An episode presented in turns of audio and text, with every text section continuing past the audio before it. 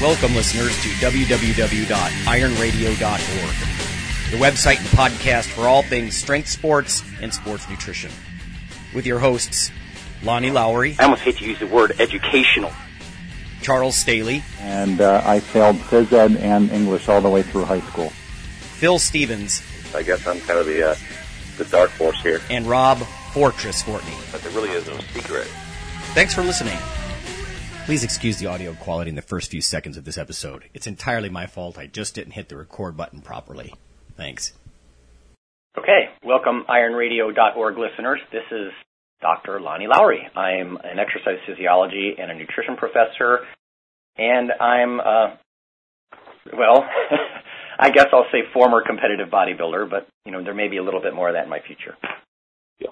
This is Phil Stevens, strength coach, founder of LiftForHope.org, and I'm also a Highland Games strongman and powerlifting competitor.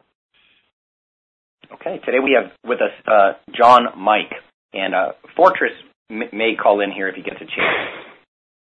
But John Mike is a doctoral student at University of New Mexico, and he's also a certified strength conditioning specialist, Highland Games competitor. And really, John, if you can just sort of describe yourself. Yeah, hey, folks. Thanks for having me on, you guys. I really appreciate it. So, yeah, just like Lonnie said, I'm actually in the final stages of working on my PhD in exercise physiology here at University of New Mexico. Got my undergraduate and graduate degrees, also in exercise science, and been a strength and conditioning coach for a few years when I was an undergrad and part of grad school for baseball, softball, track, and swimming. And then at another Division I school in my hometown for women's soccer, softball, I think men's soccer, and field hockey. And then competing in strongman for the last 3 years and doing some of the cool projects and so forth. So, yeah, thanks for having me on. It's good to be on. Cool. What I want to do first, and I know some listeners are familiar with you if they've been listening at all to some of the experiments versus experience episodes over the last year or so, but just one of the things we usually ask people is, you know, why do you do sort of the bizarre niche sport that you do? I mean, whether it's, you know, strongman or powerlifting, bodybuilding, these are not the kind of things that the media says, hey, go do these, you know, like they might with basketball or something. So what are the origins there? Well, I mean, I've always been fairly strong, you know, genetically, and I used to be a competitive swimmer, then I played football in college for almost a few years. And then I didn't compete for about 10 years after that when I started doing strongman and just... you know, of course, you see it on TV, and, you know, it's really exciting. It's very dynamic. And saw some flyers one day when I first moved out here to Albuquerque about a strongman contest, and so I went to go check it out and met one of the promoters, and about 2 or 3 weeks later started going up to his house and train. And it just kind of came, you know, fairly natural, you know, to me. Just like the events, like the intensity of it.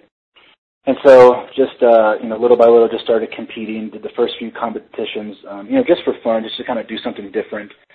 And then I started getting a little bit more serious into it and just did another 2 contests this summer back-to-back.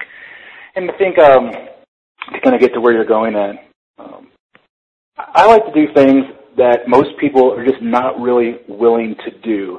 And you somewhat... you can be an outcast or, you know, an outsider to, you know, other people. And, you know, when you want to go out and people want to go out and say, hey, you know, let's get some beers or whatever. And you're like, no, well, I have to, you know, I'm training for a competition. I can't necessarily go out. And if I do, I'm going to have, you know, Diet Coke or, you know, some heavier food than, you know, what they might be doing. But I just like doing things that other people are not really willing to do, kind of like the extreme type of sports. And that's really what it is. It doesn't get a lot of mainstream coverage, like you said, unlike other sports, but, you know, it doesn't really bother me. I'm still going to continue to do it. Right. Yeah. Just so listeners know, I mean, I've seen John quite a few times. He's a big dude, too. I almost wish I was taller. And, Phil, you might think that's an excuse, but I think strongman stuff looks really fun, but I just don't know. My hands are small. I'm too short. That's what I think anyway. In fact, Eddie Cohn once said to Rob and I, you know, we said, would you ever think about strongman or anything? He goes, no, I'm too small. Which is kind of crazy to hear that. A lot of events, you just need to be big, especially if you're going to be at the high level. I mean, you look at guys like Derek Poundstone, and you know, he's got wrists the size of my calves. So, well, yeah, I mean, just like Phil said, I mean, it certainly helps to be tall, especially. I mean, obviously, you have to be big, you got to be strong, and you have to be fast. I mean, having those three big combinations will certainly get you very far, and you really need a lot of extra body mass for a lot of events like, you know, truck pull or, you know, arm over arm truck pull or whatever, because that extra body mass is going to help, you know, obviously with leverage. But, you know, it's, especially at the top amateur level and at the pro level, you don't see many people that are under 6 feet tall. So I would say 6 feet, you know, the 6'1" is really the minimum height that you really need to be at to really just do overall as well and place high. Yeah. Yeah. Yeah. I mean, sure, there's some, you know, 18-inch deadlift and stuff like that. You're going to have, you know, a shorter guy's going to have his benefits, but any loading event and stuff like that, you're kind of behind the truck if you're short. Right. Well, I think about like Atlas stones and stuff. You know what I mean? If your arms are long, how can that not help? You know, stuff like that. So, well, okay, so, John, I know you're busy with finishing your PhD and all that kind of stuff, but I guess now would be the time to talk about any kind of projects or things that are keeping you busy right now. Is it just graduate school? Well, no, I usually teach. Right now I'm teaching 4 classes right now, and some of the side projects, besides I'm getting ready to take my written and oral comms here within the next couple months, but so my dissertation pilot work is going to be continued this fall, and what I actually would like to do is to utilize and maximize some of the EMG data in research and look at different set and rep schemes for some of the main lifts, like squat, overhead press, deadlift, stiff leg deadlift, not necessarily bench, and especially those three. The way I like to set it up, I'm not going to actually do a pure training study because it's just way too in-depth and takes a really long time, and a lot of times it's just a big headache. Right. But exactly. For those 3 exercises, look at having like different sets and reps that really haven't really been done in the resistance training literature. For example, you know, 8 sets of 3, you know, speed deads, you know, versus, you know, say 3 sets of 8 of, you know, moderate weight for hypertrophy purposes. You know, say 5x5 or a wave type of protocol from a wave type of periodization, similar to like a Jim Wendler type of protocol, like a 5-3-1 type of protocol, and look at the fatigue decrement and the fatigue response, and look into see if we can establish some conclusions and insights into motor unit recruitment in terms of you know, fiber type transition and things like that. So it's kind of in the beginning stages right now, and I'll know a lot more as the semester and as the year progresses. So that's currently where I am with that. You know, a couple of weeks ago, listeners, or it might have been a few months ago now, we had Nick Bird on, who was a doc student in Stu Phillips' lab, and he was looking at the optimal number of reps and sets for maximal protein synthesis. And I see your work as almost being analogous on the powerlifter side. Instead of just looking at muscle growth, you're looking at sort of maximal neural firing, right? I mean, in fatigue and strength type thing. Yeah, it is. And a lot of, and for my research, I mean, I'm a more of an applied individual because I think a lot of, you know, trainers and coaches out there want some more insight into some of the protocols that they're utilizing. And when you look at, for the majority of, you know, resistance training research, no matter what they're doing, it's typically some of the more common protocols like, you know, 3x8 or 3x10 to 12, you know, 4x, you know, 8 to 12 or whatever. There's not a lot of other non-traditional methods in terms of sets and reps that they're utilizing. You know, because all these coaches and trainers are doing a variety of different things and sets and reps. So I think it's definitely has a great deal of potential, and certainly really needs to get out there. No, that's interesting. I mean, the three sets of 10 to 12 or whatever, I mean, did that become like dogma first, or did that become like traditional because that's what has been used in the laboratory setting as test? You know, I mean, well, it's kind of interesting you said that. I mean, yeah, I don't think it's been implemented from the lab. I think it's just really stems from some of the early, you know, types of bodybuilding days, because that is what elicited or maximized the hypertrophy response in terms of, you know, maybe the 60s or 70s, you know, early days of bodybuilding. And I think that those traditional sets and reps have just kind of stuck around. They do work. You know, let's not be mistaken there. But there's many other things out there that are more effective or equally effective besides just those, you know, three times, you know, 8 to 10 or whatever. So, and a lot of times the, you know, researchers, you know, in the lab, you know, probably lack a lot of, you know, practical experience on the field and working with different types of athletes and sports. So they may not be familiar with these other protocols that have been around, but they just unfortunately haven't been exposed to it to do, the adequate amounts of research that we need in the strength training literature and in the field. Right. Lay some groundwork. It's funny that you mentioned like the old school guys, because I thought about, there was a period there where, was it Arthur Jones, the Nautilus guy, and like he had Casey Viator and, you know, into all that kind of high intensity stuff and like one set.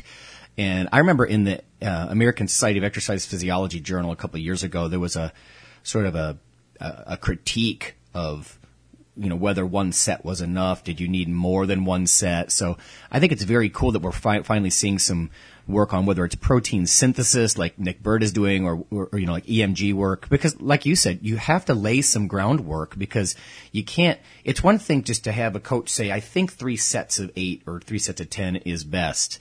But for all we know, a lot of that sort of evolved out of just an hour-long workout. You know what I mean? If you're going to train a couple of different movements, about 3 sets each, we can get done in an hour. You know, I mean, it could be something as simple as that when a coach's opinion is the basis. So the kind of data that you can provide on actual neural firing, you know, with the electromyography and stuff, that's going to be very sweet, because, you know, I see you getting sort of referenced a lot in the future if you do that kind of stuff.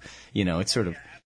And if you guys, I know both of you guys have seen, there still continues to be, you know, debate over, you know, single versus multiple sets. I mean, despite methodology discrepancies, the majority of literature states that multiple sets is far superior. But a lot of times, you know, you still have the 1 versus 3 set protocol. And even if you find a difference versus, you know, one or the other, how meaningful is that? Is there any practical or biological significance? Because it's only a 2-set difference.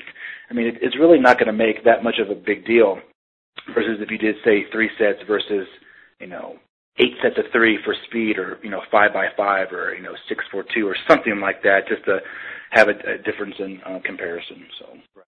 And, you know, from a bodybuilding perspective, one of the things that I've thought about quite a bit after we spoke with Nick was that, okay, so 3 sets seems to be optimal. You know, 1 set will increase protein synthesis. 3 sets is better. But from a bodybuilding sort of, like you said, you know, when you go out into the field, you go into the gym, you don't just do one movement. So maybe I do 3 sets of curls, but then maybe I do reverse curls, or I involve the brachialis or brachioradialis a little bit more or something. You know what I mean? So maybe the protein synthesis stimulus is, you know, more specific in the second movement that I do. So it's not that the researchers are lost. It's just that they've got to control their experiments.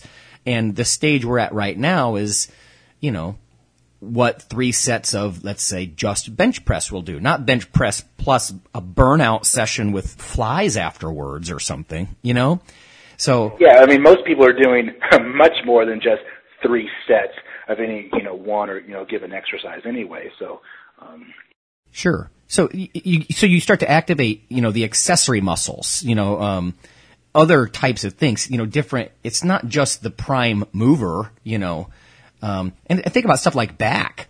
I don't think anybody would be so naive as to say, well, 3 sets of, I don't know, a particular row, or let's say pull down. 3 sets of pull down is going to max out, you know, my protein synthesis or something. Well, how many different ways, angles, and specific muscles can you focus on in your freaking back? You know? Yeah, I mean, they typically just do like only one exercise, like you said, lat pull downs. I hardly see a lot of research discuss barbell rows from the floor, from a strict type of position, or single arm dumbbell rows, or standing rows, or whatever it is. It's always something that's a little bit too simple, but at the same time, for their specific studies, and you see, machines used quite a bit, which has no to little application on the field when you're working with these athletes. A lot of times they use, the machines or just the simple movements because they're just easier to quantify. But at the same time, what people are doing on the field, and these coaches and trainers, is not necessarily, simple. There's more quantification to what they're doing, so there needs to be more, overall synthesis and application. Right. It's just a stepwise process. I think that's what a lot of people who are, those scientists don't know, those eggheads. That's not so much it. It's that you have to do this tightly controlled, one step at a time. And, guys like Nick or like you, John, you take that next step, and then someone will take a step after you and add even more. And over time, you start to realize, I don't want to say the perfect training protocol because there's genetic differences, of course, but yeah, you get closer and closer because you just have more quantitative, numbers-based information, instead of just coaches' opinions, which just opens up, that's like analog versus digital. There's too much noise there, and professional opinion is actually one of the lowest forms of evidence when you talk about evidence-based practice. So, let me bring this back around just real quick. So before we go on to the topic of the day, because it's actually along similar lines, anything else you want to tell us that you're up to? I mean, are you real active online? I know you do some NSCA stuff. Yeah, well, obviously with you, I'm assistant editor and columnist for the American Society of Exercise Physiologists monthly newsletter. So, we've been doing that for the last, 3 years. And then I'm also a senior contributor commentator for the NSCA online discussion forums. Been doing that for about 3 years.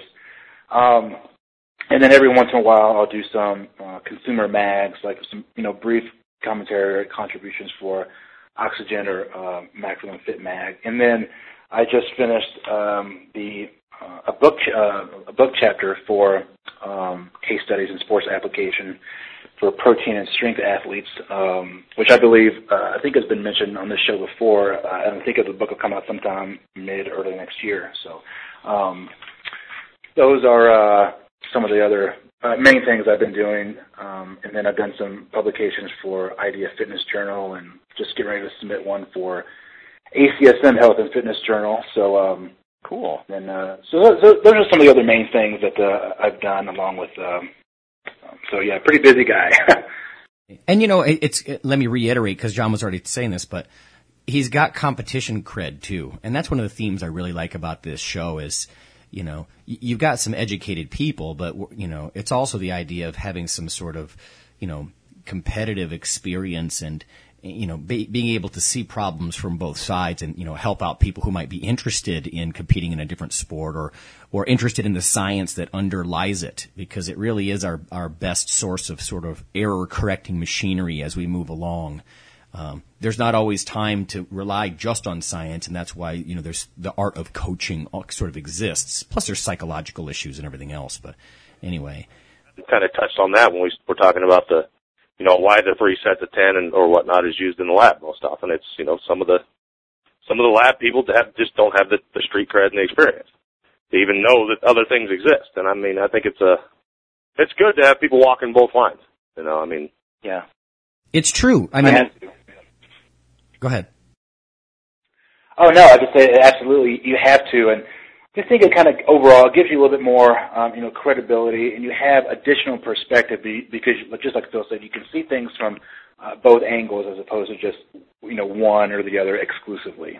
Right. And let's face it, like Phil saying, you can't just go with the pure egghead, because even though it's well controlled, the external validity, right, the ability to apply that information to actual practices, it can be quite limited for genetic reasons, psychological reasons, or even just, and that's what's fun about us. We can all sort of talk about what people are doing in the gym.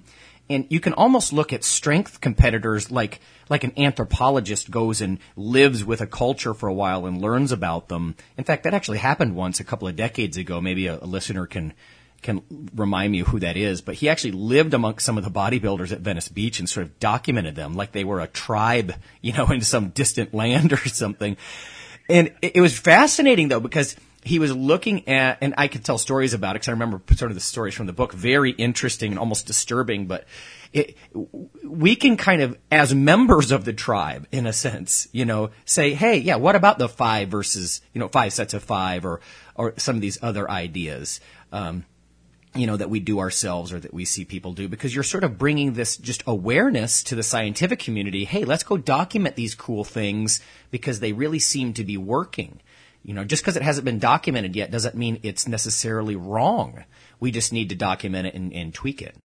Yeah, exactly. I mean, that was one of the funny things at that ISSN that I went to with you, and it was like, you know, in the end, they were, you know, they all said it doesn't really matter that. Sure, the lab matters, but if it works when it hits the road, you know, if it's working in the real world, and we just don't know why yet, then use it, you know.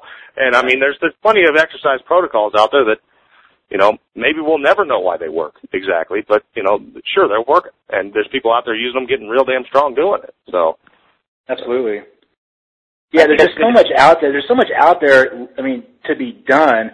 And comparatively, when you look at the research, you know, endurance training versus, you know, strength training, I mean, overall in scope, I mean, there's just so much lacking in the overall, you know, strength and conditioning literature. There's so much out there that needs to be further explored that just hasn't. And just like Phil said, we may never know. But, you know, one of the things, at least my philosophy is, you know, I just have a huge desire and passion to educate and just be an overall, you know, consumer advocate to everybody, along with the other, you know, professional responsibilities that I have. And, you know, that's, I'm just going to continue to do that till the grave, I guess. So, yeah, right on.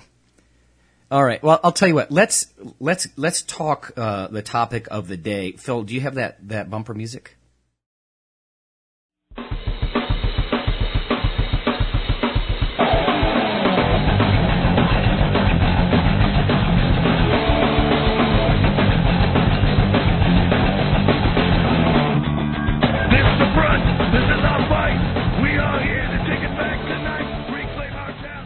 Okay, this topic came up actually in a conversation that John and I were having just recently, and we thought it would be good to discuss on the air. We've talked about the optimal number of sets or reps before, but one of the things, I know we've probably touched on it some, but is sort of weekly frequency and body part splits. Right. Again, things that there's lots of opportunities to document these things and nuances behind them, whether it's, you know, neuromuscular function or protein synthesis or whatever. So I just, John had this idea that what about the pros and cons of different body part splits? And let me start with a brief story. When I first started training, and I bet this is true of a lot of people, I trained on like a 6-on, 1-off split, you know, and that's probably not optimal. I mean, for so many reasons. I read the muscle magazines. You know, I remember 1983, I looked at a magazine with Samir Bannout on the cover. And my sister got it for me as a joke. And I mean, I actually took it seriously. But, you know, young guys who are not using all kinds of, you know, androgens and stuff, they can't do 3-hour workouts 6 days a week and expect to gain tons of mass, especially if they're not eating, you know, heroic amounts of food. So eventually, I think we all evolve, right? And we start to say, okay, how am I going to split up my workouts? Am I going to do like the classic push-pull routine, you know, like chest and triceps one day, back and biceps the next, and then legs on the third, or however that is, you know? So John has some good information on this kind of stuff. And Phil, I want to pick your brain over time too, and you know, because I'm sort of in this bodybuilding world, and it would be cool to see how you split things up, which is probably movement based, you know, bench, squat, deadlift or something, or accessory day or whatever. So there's lots of, or, you know, even the Highland Games or the strongman stuff. So let's start with you though, John. How many days a week do you think is too much? What are the pros and cons, you know, of that stuff? Started, you know, talking about 5 to 6 days a week. I think that's actually a very good place to start, because I actually did that as well my first 4 to 5 years of training. And from my observations, you know, lifting in various types of gyms, that's typically how most people would train these days, or the majority of people that train 5 to 6 days a week, you know, mainly because of the influence of, you know, all the mags and the muscle mags. But when you train 5 to 6 days a week, typically for those that are listening, you typically do 1 to 2 major body parts, you know, per session. So, for example, on Monday, you know, people call it National Chest Day. So, you know, for the whole Monday session is, you know, nothing but chest, 4 or 5, 6 exercises, you know, in the moderate rep range. But, you know, and this is, some of my theories and ideas have just come from over the years of training for, you know, well over a decade. Typically for the 5 to 6 days a week session, again, you know, 1 or 2 major body parts per session, one of the things that people have to understand and realize is that overall it's low frequency, okay? So you're only doing 1 to 2 things per week, and it's typically once a week. So, for example, if you do a day's worth of chest on Monday, and then the next day, Tuesday, you do entire workout session worth of back, and then Wednesday something else, Thursday something else, et cetera, et cetera. What you have to understand is that because it's a low frequency, the amount of volume, sets, you know, reps, and somewhat weight have to be very high. Again, because it's low frequency, and also you're not going to be doing that same regimen until the following week. So by Thursday or Friday, you may be fully recovered. And by the time you get to the next Monday session, you know, over time in the subsequent weeks and months, you run a severe risk of the detraining effect. The second thing about the 5 to 6 days a week is that, again, you have to do so much additional volume. And because you do so much volume on Monday, the next day, for example, you have to do more volume. So over the given week and the subsequent weeks, you have the accumulation of volume over time, which runs the severe risk of even overtraining, because in terms of overtraining, simplistically, volume and intensity are the two major causes of overtraining. So those are the things, at least in my experience, and I'm sure you guys will agree, of doing the 5 to 6 day a week type of protocol. So. Right. Let's talk a little bit about the different physiological factors. So, like, overtraining for listeners is a very complex, sort of multifaceted thing. It's not just nervous system. It's not just hormonal. You know, there and as John pointed out, there's two primary types of overtraining. There's sympathetic overtraining and parasympathetic overtraining. And in a way, they're sort of opposite, right? Sympathetic overtraining is, you know, you see some of that work from like Fry and his colleagues. They're having people do 10 maxes every day, you know, for a week or more, and they become so overhyped that they have like high adrenaline levels all the time and that kind of stuff. And that's sort of the opposite of the volume type or the parasympathetic overtraining, where people get exhausted and their adrenaline levels are actually lower all the time and that kind of stuff.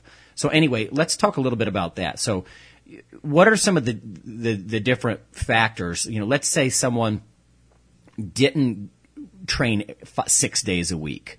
I mean, how do you make a mistake?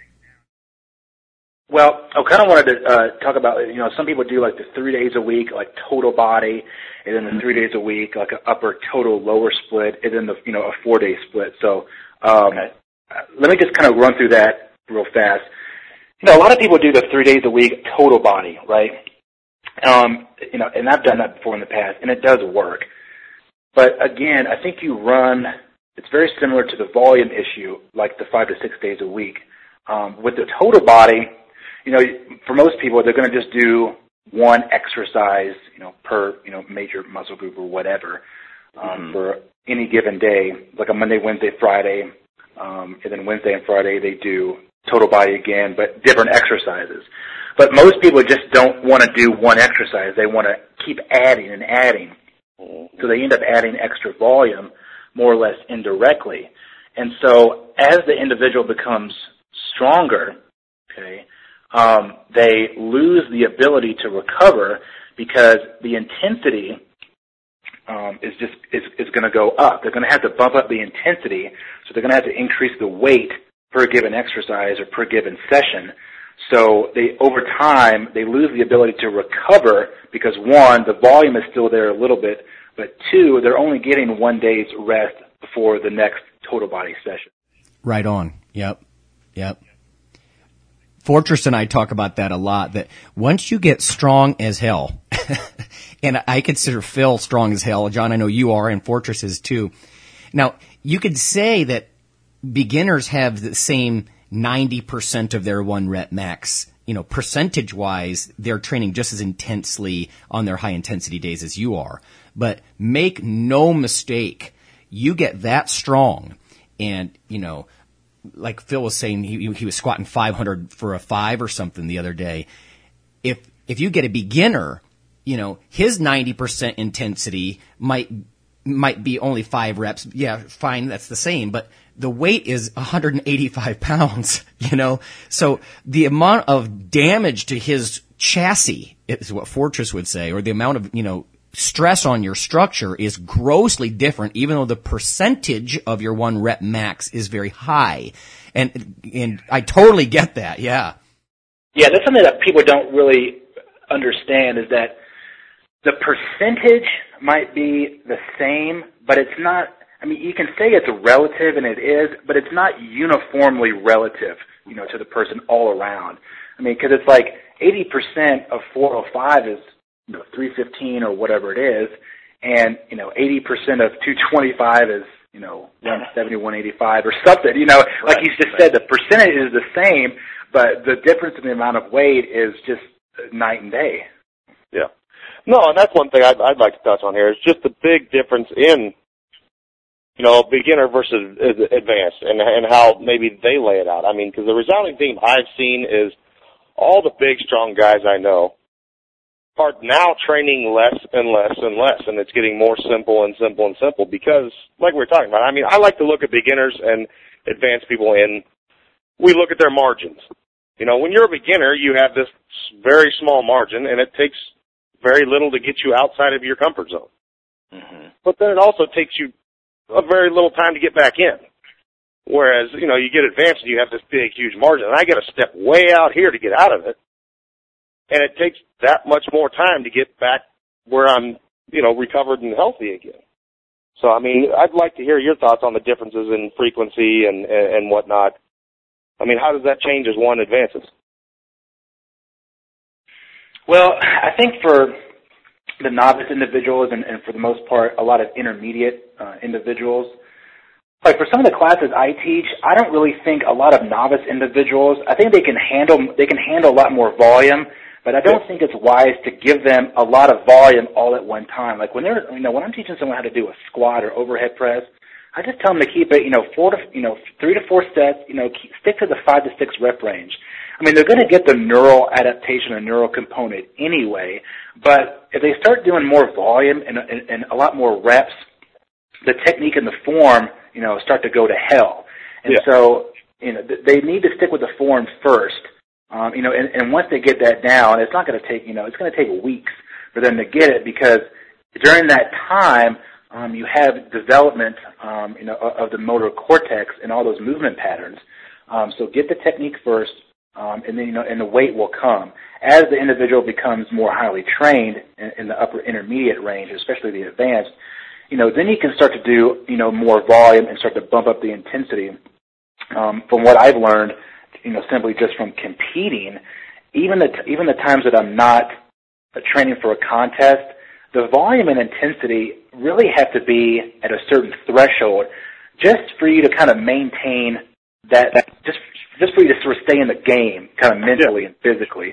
Because if you back up on the volume and intensity sort of, you know, at the times of not training for a contest, when it comes time to train for a contest, you got to step it up big time, and then you just, you just start to get gassed, and your central nervous system is extremely just fried. Mm-hmm. Yeah. And then I just want to touch on real fast. Then you have other individuals that do 3 days per week, but they do an upper total lower split and or rotation with that too. You don't necessarily have the volume issue per se, but then you start to run into a frequency issue because you're only doing, again, one lower or total session like per week, even though you may do another lower body exercise like on a different day.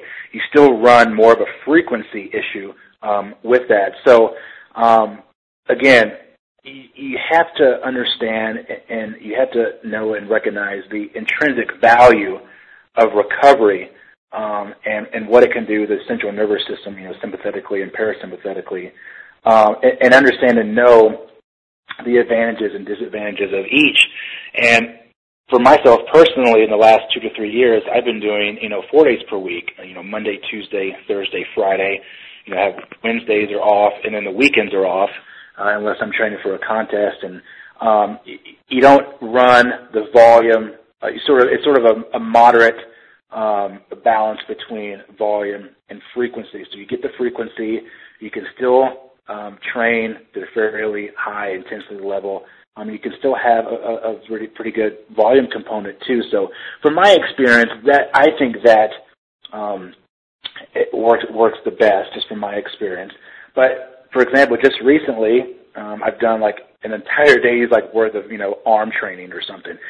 So every once in a while, I still go back to some of the body part splits or whatever. I mean, because it's fun. You need to do something different and have some moderation in there.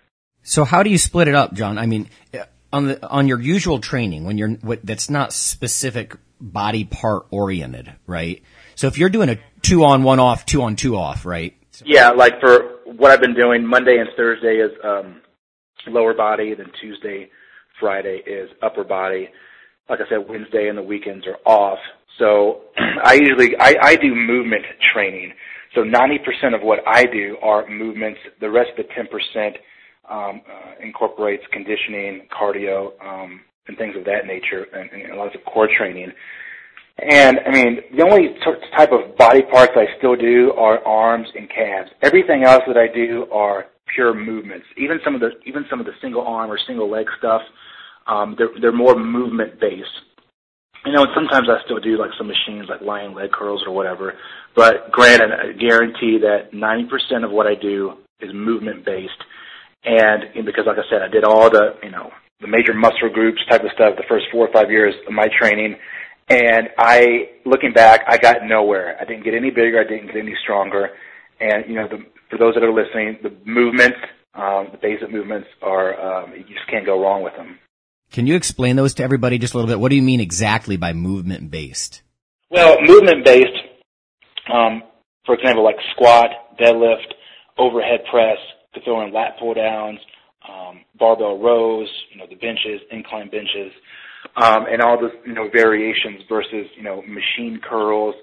So stick with things, the movements that require more total body effort and demand and less of the pure isolation type of exercises. Like compound movements, multi-joint movements. Absolutely. Okay. No, and I'm not saying that, well, don't ever do, single joint or isolation movements. That's not what I'm saying. Oh, sure. The majority of what you should be doing needs to be multi-joint compound movements. Yeah. Okay. Well, how do you? 100% in my camp too. I mean, it's. I think no matter your goal, people have this fallacy. They look at these bodybuilders and these programs, and they don't realize that for 15 years Ronnie Coleman was spending his time deadlifting and squatting. And now, sure, he does a bunch of this other stuff, and it's to bring up weak spots. He's doing it for a reason, not for, he's already a truck. You can't expect to turn a Ford Focus into a truck overnight. Right. So can you give me an example week, Phil? Like when you're training for something, first of all, are you doing like a 4 day a week? What are you doing? Now I've changed because I'm in Highland Games and I'm trying to figure out how to do more time in the field and this and that. So, like, I'm having to make this shift in my head. I've been in, my sport has been in the gym for the last 10 years, and now my sport is out in the field. So I'm having to think of the gym as assistance work only. So I'm going in like 5-6 days a week now. 30 minutes, I'm hitting one move, I'm getting out, and then I'm going throwing. But that's because I'm gym strong and field weak right now. Okay. But powerlifting wise, it was just like John. It was 4 days a week, Monday, Wednesday, Friday, Saturday, movement based. Mm-hmm. Hopefully, everybody. Go ahead. Like squat and rows, or bench and rows, squat, overhead press and chins, and deadlift. Those would be the 4 different days. I'm hoping that people who are listening are getting the gist here, whether you're listening to John or Phil. And it's similar with bodybuilding, to be honest. These guys are sort of taking at least when Phil was talking about his powerlifting work, it's sort of a midweek day off and then a weekend or a weekend day off. It's very handy not to try to lift super intense and with high volume more than maybe 2 I'd say ideally 2 days in a row or something. And that's what becomes very difficult with a lot of like collegiate athletes that I used to work with, because their coach has them working out 3 hours a day, 6 days a week. And I mean, they'd get a weekend day off, and that's cool. Or they'd even say, should I take both weekend days off? Well, maybe, but I would always tell them, as a sort of biologist, as a physiologist, I really wish you could take a day off in the middle of that big chain of days, of volume and intensity. Cause you, like John was saying, there's a sort of a threshold there. There's a threshold for growth and improvement, but there's another threshold just up the ways a little bit that's for overtraining, and you start going stale, and what do coaches do? They say, oh, he's not performing as well. He must be sandbagging it, or he must be out of shape. He needs more laps. He needs more training. And you're like, oh God, or he needs to eat and sleep and recover so he's fresh again. And I think that's the two things people don't get is that, if I go in and bench and row hard, even if I go in the next day and squat, it's going to affect that. It's our body is a whole living organism. And, just because I've only worked my right arm doesn't mean there's other parts of me that aren't wore out from my central nervous system to just mentally fatigue. And absolutely. I've actually the worst argument I hate hearing is when people say, well, how do construction workers do it then? They go out there every day. Well, I'll tell you, I worked construction for 10 years. I built schools and banks and everything else. It's not like the gym. When you're working construction, you're pacing yourself and only giving enough effort to get the job done. When I'm in the gym, I'm in there killing it. It's totally different, You bet. Absolutely. And I've even made the mistake, and you learn, through competing and through gym stuff. There's been numerous times, especially last year, where I would be training for a contest like on a Sunday, and we would do, say, 3 or 4 events. And then the next day, Monday, I would do like a moderate to heavy squat or deadlift, and then plus a few other things. And then the next day, Tuesday, I would, do a moderate to heavy like overhead press, plus the rest of the workout. And, by the time I got to Tuesday's workout, I was just absolutely fried. So what I did this past year, in the summer, if I would do event day, have like a lower intensity or moderate upper lower body session the next day, like single leg deadlifts, dumbbells, barbell glute bridges, core and some calves, and maybe a light conditioning session. And then Tuesday I will come back in and then hit it hard. And then Wednesday I'll be off, hit it pretty hard Thursday, moderate day Friday, off Saturday, and then do event day again on Sunday. And that actually worked, pretty good as opposed to, 3 days in a row just killing it. So, right. I'm going to share one thing that I've been interested in for the past couple of years now, and John and I have talked about this a few times, but I'm actually a fan of at least my brand of undulating periodization. And really what that is instead of taking a whole several week period to focus on just strength or just size or what have you. I'm sort of ectomorphic. I don't have a big frame like these other two guys on the call right now. So I got to be careful. I will ruin myself. And I have in the past. But anyway, the point being is I'll do some heavier stuff like the 5 sets of 5. But if I did that every week, ad infinitum, I would destroy myself. So I'll do that for like 2 weeks in a row.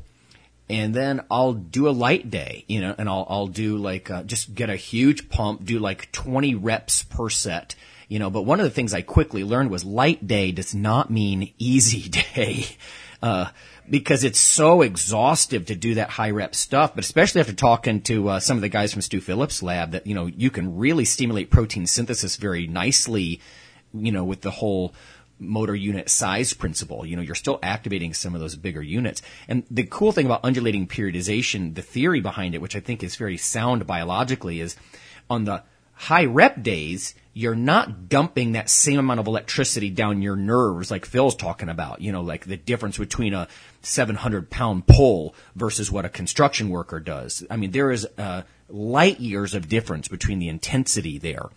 So on your high rep days, you don't have that, you know. It's more like glycogen depletion or something, but you're never going super, you know, nervous system over the top. And then the flip side is on the days that you are going high nervous system activity, real heavy weight kind of stuff, you're not really in the gym long enough to deplete all your glycogen. So you actually give yourself a chance to replete, you know, put back some of that glycogen. So I love that kind of back and forth thing. It's a nervous system stressor on one day, and it's more of a, you know, glycogen and maybe muscle tissue stressor on another day. And, you know, and we could talk about all the different kinds of periodization, but that's probably a talk for another day. So I'm sorry a little bit for the tangent, but, you know, when I think about, because I'm body part specific, right? I mean, I can't say I don't care about how much I'm lifting. But not as much as maybe you guys. You know what I mean? It's important for me to lift heavy. I really don't like fluff bodybuilders. Never did. I've always liked guys like the Platzes and Ronnie Coleman's and people like that, because there's no way you can get physiques like that, that real thick, deep look, unless you're doing some power, brother. You've got to do some power. So anyway, yeah, so that's good stuff. I hope we're getting across the message here that, you know, a 4 day per week is usually a pretty good mix up, whether you're doing body part splits or you're focusing on movement specific types of things. So am I missing anything? Is there anything else you want to? If he's going more than that, you've got to be really mature. Like me right now, my plan is like 5 or 6 days a week, but you know, I'm throwing two. So it's, you know, I know on days like yesterday, it's like, I'm just beat up. So I didn't do a damn thing. You know, and it just takes a very mature attitude to do that, and, you know, just to clock out and take the day off and know that, hey, it's going to actually do me more good than bad, right. Just to walk away. And that's hard to do, especially in the beginning. I mean, it takes years to get to that point. Yeah. And you don't know if you got to know that, you know, I'm not just being a sissy. You know, I'm walking out for a reason. So I think another point, a helpful tip to kind of, you know, point out is that a lot of people just don't really know when to, you know, deload or, you know, have these unload weeks. And you don't necessarily have to take like the entire week off and just do absolutely nothing. But for the novice and intermediate individuals, you know, when they're first starting out, I mean, they can go 8, 10, maybe up to 12 weeks before, you know, they really need to take, you know, unload or deload week off.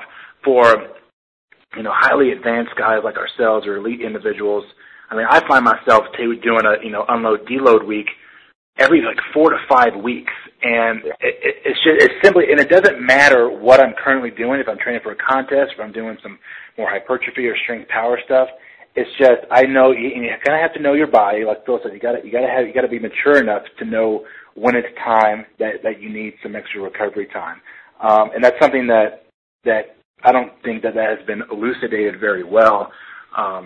Either in the strength training literature or just overall, you know, when is an appropriate amount of time to just kind of take a little bit of time off? Because if you look around, I mean, no one really does that, hardly at all, unless they're actually competing in some type of strength sports. And even when they do compete, because I've been guilty of this too, training for a contest, you just can't go 8 straight weeks without taking some type of deload week, you know, right in the middle of the training, and then rest up and then come back, and you'll just be more fresh, and your performance will just be through the roof. Yeah. Like Phil said, that's a maturity issue, right? It's your motivation is not in question. You know what I mean? You have to actually use some discipline to bite the bullet and not go, you know, ball to the wall kind of training you know, forever.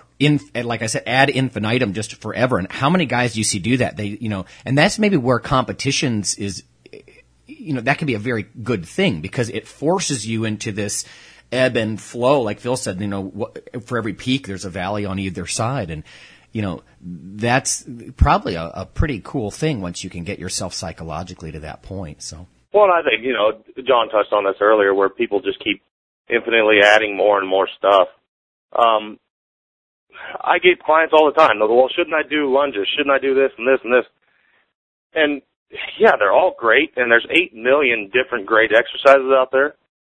But, you know, the people don't realize there's one, but there's transfer. You know, if I'm squatting, it's going to aid my deadlift. You know, when you go on the gym for the first time, you know, let's say you can do 225 and you've never touched a deadlift bar before. Something created that.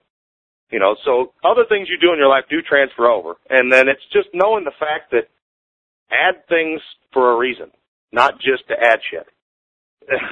Well, yeah, that's the thing. They just sort of add it. Yeah, they just kind of add it to add it. They're not doing it by design like we are and some of the other competitors are. And that's really that's the fundamental difference right there. And in addition to that, they're not sticking with anything long enough to get the effect out of it. I mean, they can't even do something for 3 to 4 weeks without changing something. And so they just sort of, they're kind of, like Lonnie's talked about before, they just kind of spin their wheels and not really get anywhere. Yeah. Yeah. All right. Good stuff, guys. I think we're just about out of time. Yeah. So, yeah. Sweet. Well, thanks for coming on the show, John. I appreciate that. Oh, absolutely. Thanks for having me anytime. Good to be on again. Yep. Thank you for coming. I also want to say I got the, and John's part of it, actually. The Lift for Hope ebook should be out any time now. Got like 120 pages, and the proceeds go to the charity event. It's only going to be like $10 for the ebook. So great. Look for that coming up. So yeah, people pick one of those up for a good cause. Okay, thanks everybody. Bye bye. All right, thanks a lot. Iron Radio is accepting donations. If you like Iron Radio, if you like what we do, the education, interviewing industry personalities, or many of the pro bodybuilders or coaches that we've had in the past, please just click on the donate button at www.ironradio.org and make a donation. We've had some great donations from people that have kept us going. Thank you so much. So please visit the website, click on the donation button, or if you like, and it's a similar situation, buy some Iron Radio cool stuff. We've got T-shirts and mugs and things like that, and those things help support the site and keep us on the air. The Iron Radio podcast and all of the audio on ironradio.org is for informational purposes only. If you're interested in starting a diet or exercise program, it's important to check with your physician. Also seek the help of registered dietitians, athletic trainers, and qualified exercise physiologists in order to make the progress that you need.